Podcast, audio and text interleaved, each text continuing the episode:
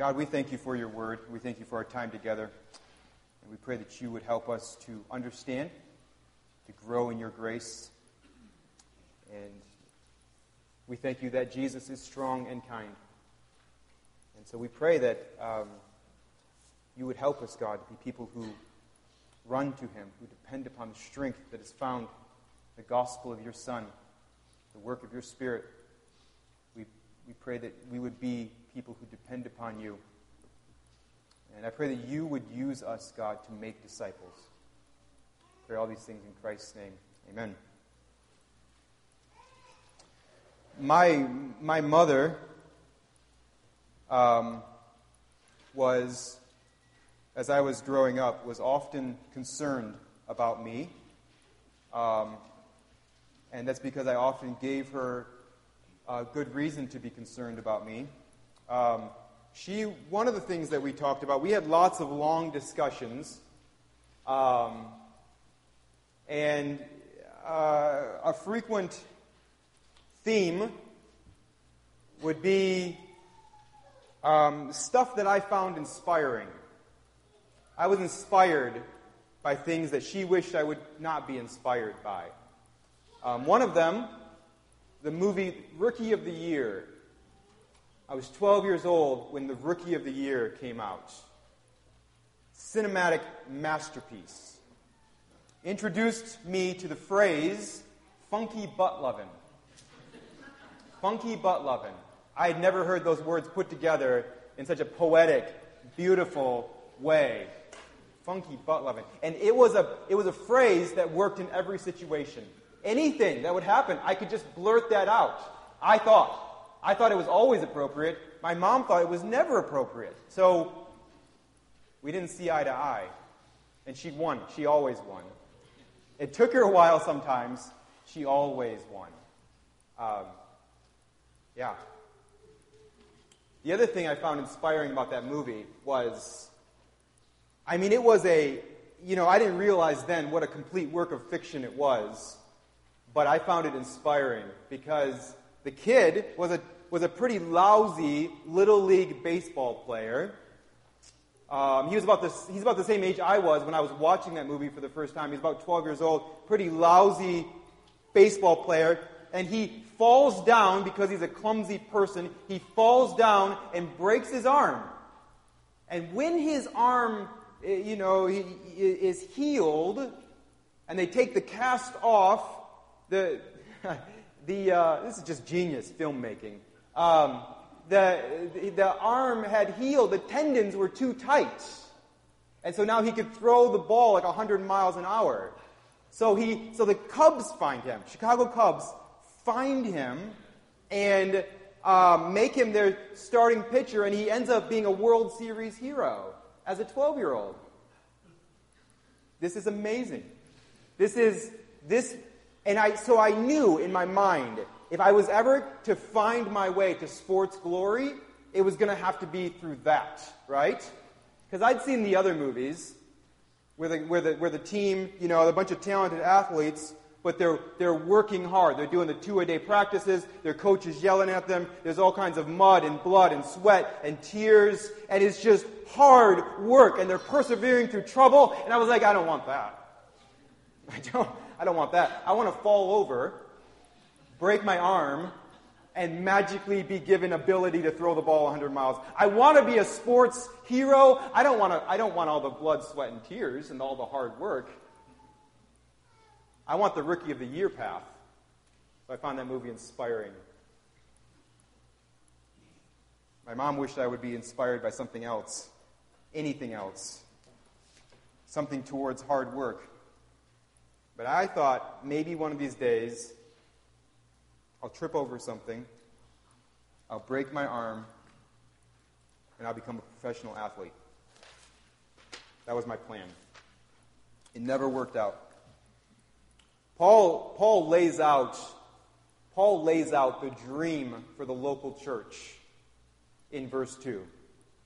2 Timothy 2 2, he says, And what you have heard from me in the presence of many witnesses, entrust to faithful men who will be able to teach others also. This is the beauty of the church.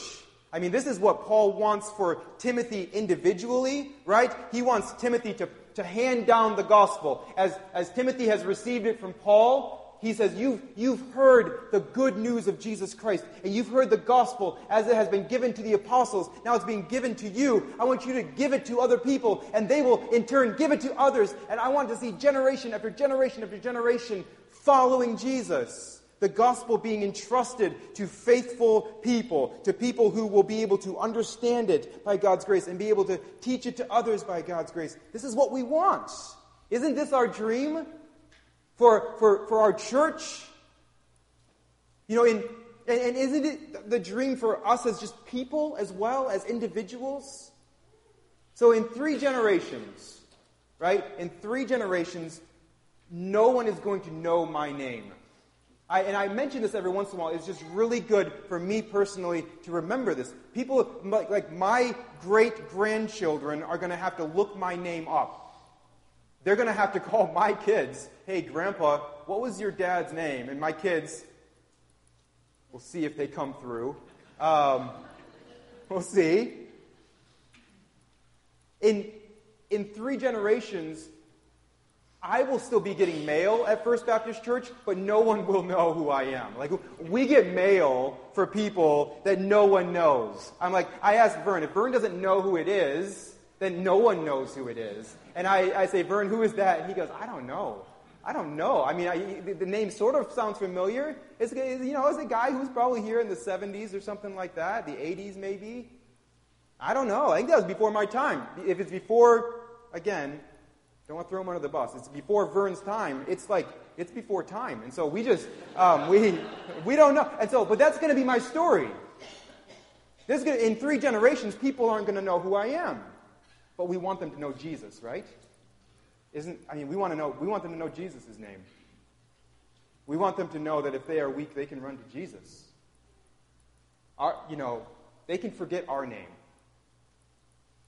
So this is who we want to be. We want to be a church, and we want to be people who are handing the gospel down. We are making disciples who will make disciples. And so, what Paul is going to say to us, um, I, am this is my own spin on it, but what Paul is going to say to us in this passage is you, you can't just fall over and break your arm and hope for the best. You're not going to trip over something and accidentally make a disciple. You're not going to. It's going to be hard work.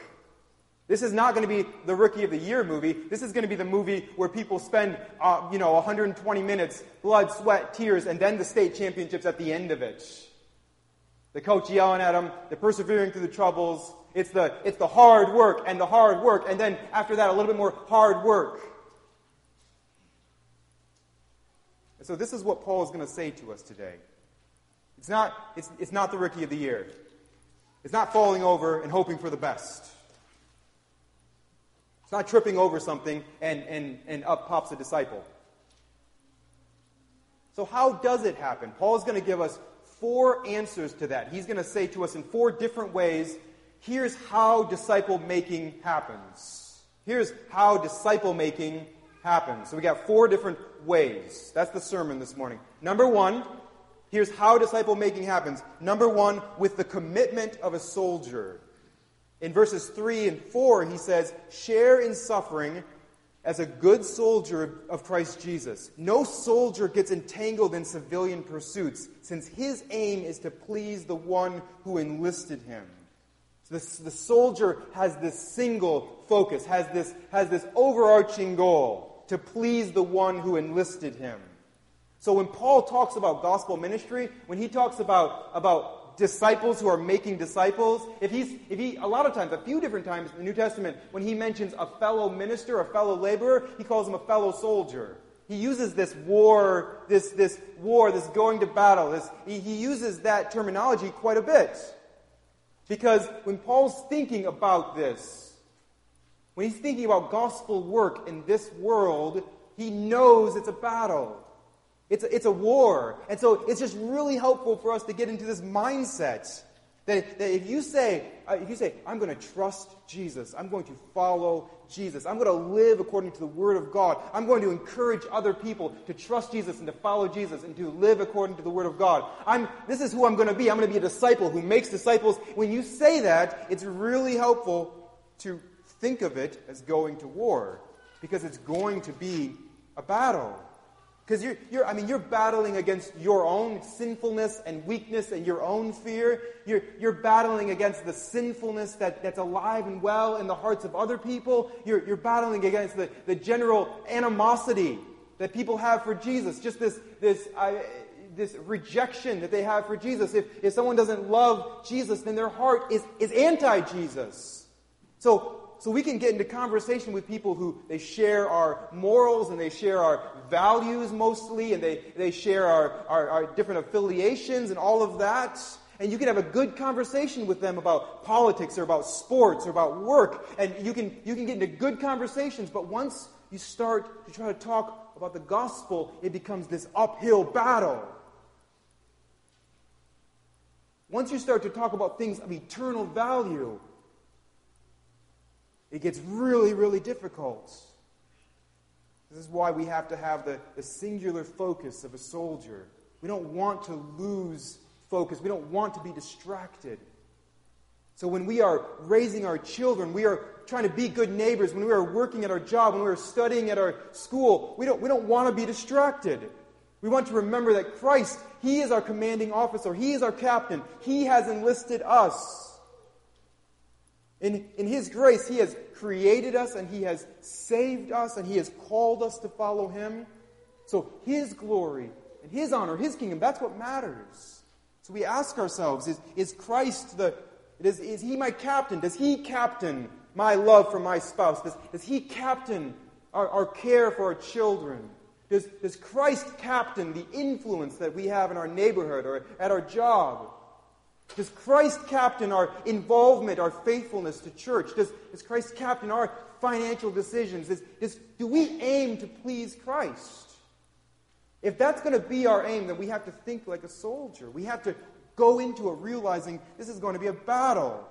We're not going to trip over something and accidentally find success. It's going to be hard work, it's going to be sacrifice. If a soldier is there for any other reason except to carry out his commanding officer's orders, if he's there for any other reason, he's a liability. And we have to understand that if we're, gonna, if we're going to aim to please the one who has enlisted us, we're aimed to please Christ our captain. Uh, we're going to have to be people of, of truth and love. We're going we're going to have to actually love people and we're going to have to actually live according to the Word of God, the truth of Scripture. So, so to truly love someone is to tell them the truth. So we have to double down on both those things. We, we go all in on loving people and we go all in on, on the truth. So if you're gonna if you're gonna do this, if you're gonna if you're gonna aim to please Christ, it's going to be an uphill battle. You need the commitment of a soldier. So disciple making happens with the with the commitment of a soldier. Then, number two, it happens with the discipline of an athlete. An athlete, verse 5, verse 5, an athlete is not crowned unless he competes according to the rules. So Paul is, Paul is referring, um, you know, you can take this in a big general way, but then Paul is specifically referring when he says competes according to the rules. Um, that's a very specific phrase that, that, that, contemporaries of Paul would have known what they were, he was talking about. It's a, it's a 10 month training period that anybody who's going who's going to enter into the Olympics, they had to go through this 10 month training period. They couldn't, they couldn't fudge on it. They couldn't cheat it. They couldn't, they couldn't, no, they had to go through it. They had to go through it if they were going to compete in the Olympics. No getting out of it, no exceptions. And so Paul's point here is strong. If, if, you're going to, if you're going to be crowned, if you're going to be a person who, who hears, well done, good and faithful servant, then you have to compete according to the rules. You have to put the work in. You have to be disciplined. You have to do it. You have to endure the hardship of training. You have to submit to the program. You're, you're not above the law. None of us are. You need discipline. You need the ability to say, this is what's right. I'm going to do this the right way. It's going to hurt. It's going to be suffering. It's going to be pain. I'm going to have to persevere and endure. But it's the right thing to do. It's the way I have to live. There's no crown for the athletes who will not be disciplined. So I'm going to do what's right. The, the, the athlete could cut corners, but he'd only be cheating himself. Sure, it'd be easy to indulge my temptations, to indulge my lust, or to indulge my, my temptation to lie and to deceive, to be a little lazy. Sure. Sure, it's tempting. I could do that. Paul says you're cheating yourself, though. You're cheating yourself. If you, uh, you figure out a way, you're on a sports team and you figure out a way to, to uh, not put the training in that everybody else is putting in. I remember my, my um, brother, older brother, he's about something, 12 or 13 years older than me, and he had the same soccer coach I had. And he said, Don't even try to get out of the running. He, he said there was, a, there was a group of guys on our soccer team that we, we had to run around a gravel pit. There's a gravel pit back behind our school, and we'd have to run around that. And they tried a couple of different times to run through it, to, to take a, a few hundred yards off there by, by cutting through it. And they got caught every single time. And it just meant more running. Don't do that. You don't get away with it. You're only cheating yourself. This is how it is. When you, when you think you can indulge a little bit, you can, you can skip prayer. You can skip studying Scripture. You don't have to control your tongue. You don't have to control your, your anger. You don't have to budget your time and your money. You don't have to make sacrifices. When you think that you can kind of float by, Paul says you are, you are cheating yourself here. There's no reward for those who will not live a life of discipline. You have to study. You have to, you have to have self control. You have to. He says in verse 7, you have to think. He says you have to think. Look at verse 7. It says, Think over what I say, for the Lord will give you understanding in everything. Does God give us understanding? Yes, He does. But he doesn't, it doesn't just magically happen and just fall over and, and hit us in the head. He does this as we think, as we get after it as we try to figure things out. The discipline that we so often need starts in our minds. You, you can't just hope for the best. We have to study Scripture. We have to, as James says, pray for wisdom. And we have to think. We have to use the minds that God has given us. If an athlete is going to be successful, they have to put in the work. Same thing goes for the follower of Jesus. We must have the, we must have the, the commitment of a soldier. We have to have the discipline of an athlete. And then, number three, we have to have the persistence of a farmer.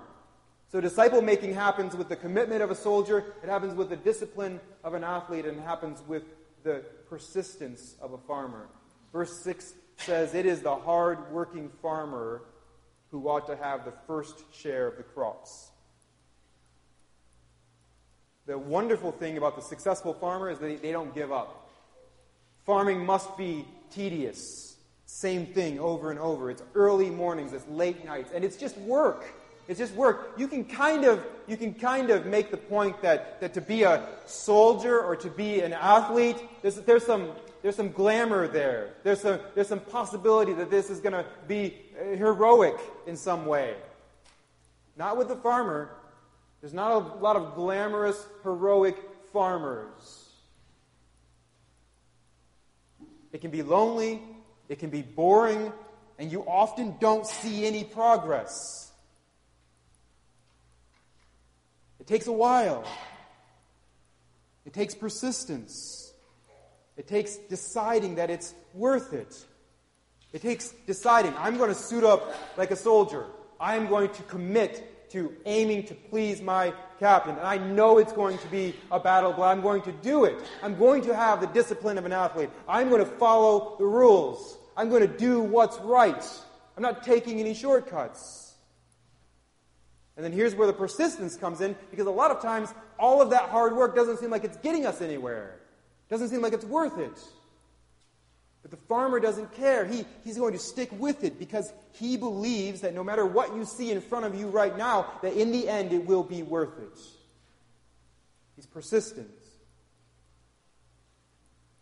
He doesn't base his determination on what he sees in front of him.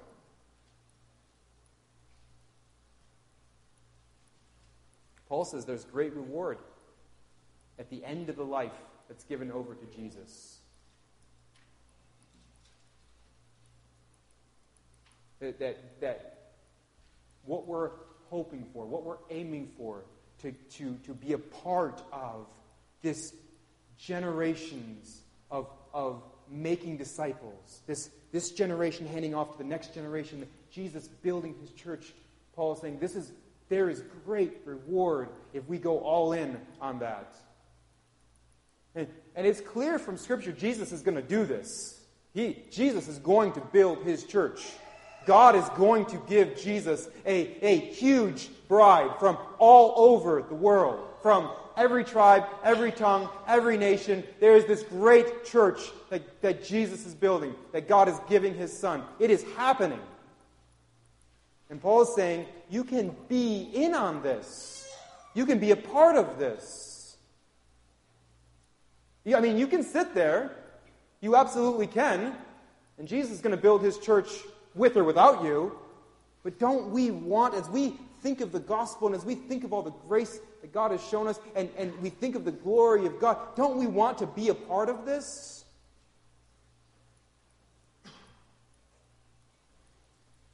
Is it hard work? Yes. And you can, you can think of ways this week where it was hard. Follow Jesus. To encourage others to follow Jesus. It is an uphill battle. I was thinking about this passage, and I always try to think of how are we, how are we responding to this? Whenever I'm, whenever I'm kind of putting a sermon together, I think, what is, how is the, just the normal, everyday Christian, how are we, how are we responding to this? So, so when we think of all the hard work that Paul is calling us to, there's a couple of different ways that we can uh, that we can respond. One, we're, we're, we're intimidated by these verses. So that's, that's one level. We just, wow, this is a high calling. This is a hard calling that, that Paul is giving us here. So we're either a little bit intimidated, or the only other option really is we're not taking them seriously. If these verses were no big deal to you, if they didn't stop you in your tracks a little, it's because you don't care enough. You're not taking it seriously.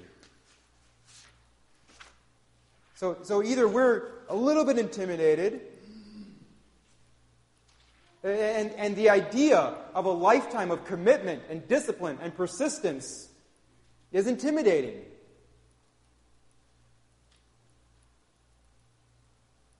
So either either it's something that takes us back a little bit, it makes us stop and think. And if it doesn't make us stop and think, if it like if it hasn't been difficult, and if this seems easy to us, it's a bad sign. So if you, if you want this, if you want this lifetime of commitment and discipline and persistence, then we have to have the fourth. We have to have the fourth and final way that disciple making happens. Yes, it, it happens through the, the commitment a soldier, it happens through the discipline of an athlete, it happens through the persistence of a farmer. And then we have to look at number four. Fourth and final way disciple making happens, that happens with the grace that is found in Christ Jesus. Verse 1 says, You then, my child, be strengthened by the grace that is in Christ Jesus. how do we do this? How do we do this? How, how is it possible that we, can, that we can be committed and disciplined and persistent? How can we stick with this? How can we fight against temptation? How can we fight for self control? How can we respond in love and mercy and truth? How can we do this? How can we push away from temptations to, to give up, to indulge ourselves, take shortcuts, break the rules? How can we just keep working at this no matter what we see in front of us? Sometimes we just don't see any fruit from our efforts at all. How do we keep going? Paul says the only way is with the grace that is in Christ Jesus. The only way we have strength for this is in the, with the grace that is found in Christ Jesus. The Christian life is a life of dependence upon Jesus' grace.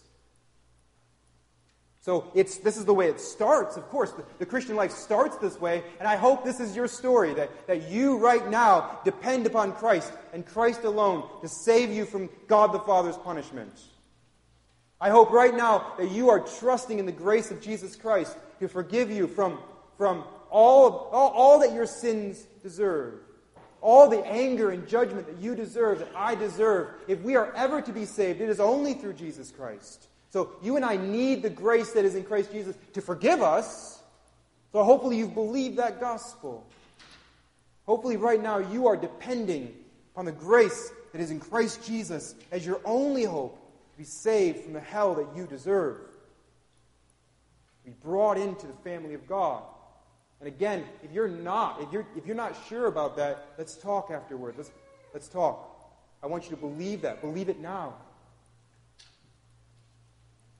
But then, if we are depending on Christ to save us from our sins, we also, we also must be depending upon Christ for the strength to live for His glory. So you have to ask yourself this morning are, Am I being strengthened by the grace that is in Christ Jesus? Paul says in 1 Corinthians 15 10, he says, But by the grace of God I am what I am. And his grace toward me was not in vain. On the contrary, listen to what he says. He says, I worked harder than any of them. Paul says, I know, I know how hard this is. I know how difficult this is. I know how much perseverance that you need. I know what it's like to, to, to endure through hardship. He says, I worked harder than any of them. But then he says, though it was not I, the grace of God that is with me. Yet not I, but Christ. So, so depending upon the grace of God is this ongoing belief that there is sufficient grace in Christ to do whatever Christ calls us to do. Christ is not a captain who calls us to do things that we cannot do. He says to aim to please Him, and as we are aiming to please Him, He will give us grace. He will give us strength to do it. So, so if we're going to believe that there is grace in Jesus Christ, then, then we, we have this just ongoing prayer. We just continue day by day to pray that God will give us strength. We, we continue to admit we can't do this by ourselves. We continue to believe that God gives us strength through Jesus Christ. And then we obey. We obey the Word of God. It's belief and then prayer and dependence and obedience. And it's just, this is just our day to day lives. It's filled with belief that, that there's sufficient grace. It's prayer that God will give us that grace and that strength. It's depending upon Him and then showing that we are depending upon God by going out and obeying, by doing what we're called to do, the Word of God. Disciple making is too hard for you. You can't do it. I can't do it. We can't do it not in our own strength. There's no way. The things I want most to accomplish in this world, and I say this often too because it's good for me to remember it.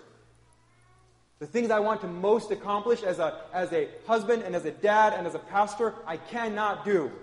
I can't do it. If, if, listen carefully, if following Jesus wasn't too hard for you this week, then you weren't following Jesus. If we find ourselves going days and weeks and not praying for strength to control our temper, to control our pride, to control our lust, to control our mouth,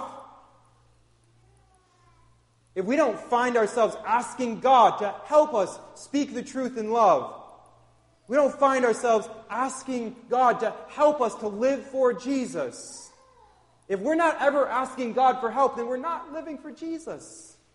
If we think we're nailing it all by ourselves, the, the, the, New Testament is clear. We cannot do this without Christ. We cannot do this without dependence upon His grace.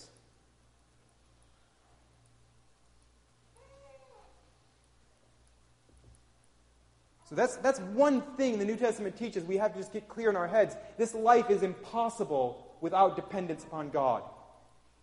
So if you don't find yourself coming to the end of your strength and asking God for strength, for help, for grace, then you're not following Jesus. It's the clear teaching of the New Testament. Now, the other thing, the beautiful thing that the New Testament teaches is that in Christ Jesus we have grace upon grace upon grace. You can always run to Jesus. He is always strong and kind. Yes, living to please Christ is hard, but it's worth it. To be a church that leaves a legacy of generation after generation of disciple making. Long after people have to, have to look up our name on Ancestry.com, they got to, who, what, what was my great grandfather's? Who was that guy? He's, I know he's related to us. I saw his picture. My, my poor son got his nose, so I know, I mean, I know he's, he's somebody. Who is he? Who cares as long as they know Jesus? Isn't that what we want? We want to be a part of that. That's what we want to be a part of. Can we do it? No. Can we do it through the grace that's in Jesus Christ? Yes, because there is grace upon grace upon grace grace. We can always come to Jesus. He is always strong and kind. It's hard work. It's hard work. Paul says, I worked harder than anyone, but it was through the grace that is in God. So let's go forward. Let's go forward. Let's, let's obey the word of God. Let's be people of love and truth. Let's just get after it. Let's make disciples. Let's, let's go forward. Let's get after it. And let's, let's realize the whole time we can't do this in our own strength. It's not possible in our own strength. But, but through the grace that is in Christ Jesus,